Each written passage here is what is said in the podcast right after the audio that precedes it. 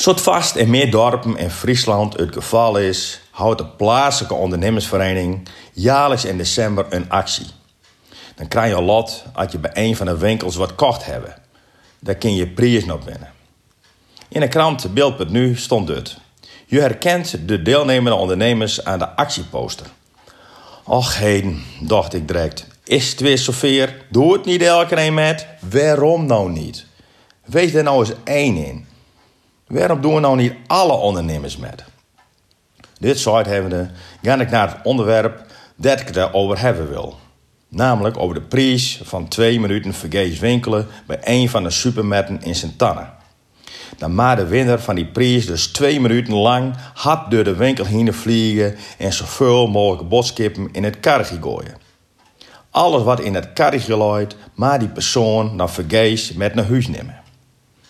Ik heb er verleden jaar beelden voorzien en ik vond dat een zielig tafereel.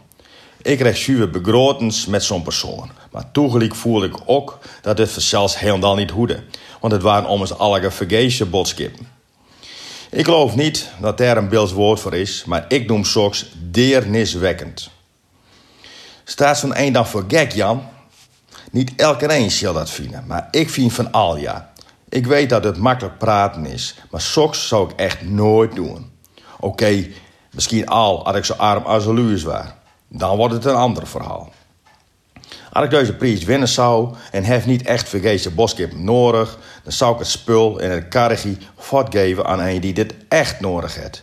Een gezin bijvoorbeeld die het alle maanden weer nauwelijks rondkomen kan. Dan zou ik een veel fijner gevoel hebben als ik alleen voor mezelf als een bezetene de lekkerste en duurste spullen uit de schappen grooide. Maar die mening heeft niet elke een, heb ik verleden jaar wel begrepen. Een raadslid van gemeente Waddenhoek bijvoorbeeld, voor een raadslid op gemeente Het Beeld, won twee minuten vergezen winkelen. En dat stond nogal beeld ook. Het zou een prijs als hij vooruitzijd had dat hij al die boskappen weggeven zou aan een gezin die dit heel goed gebruiken kan. En dat zou ook wel bij de PvdA, zijn oorspronkelijke partij, passen, waar?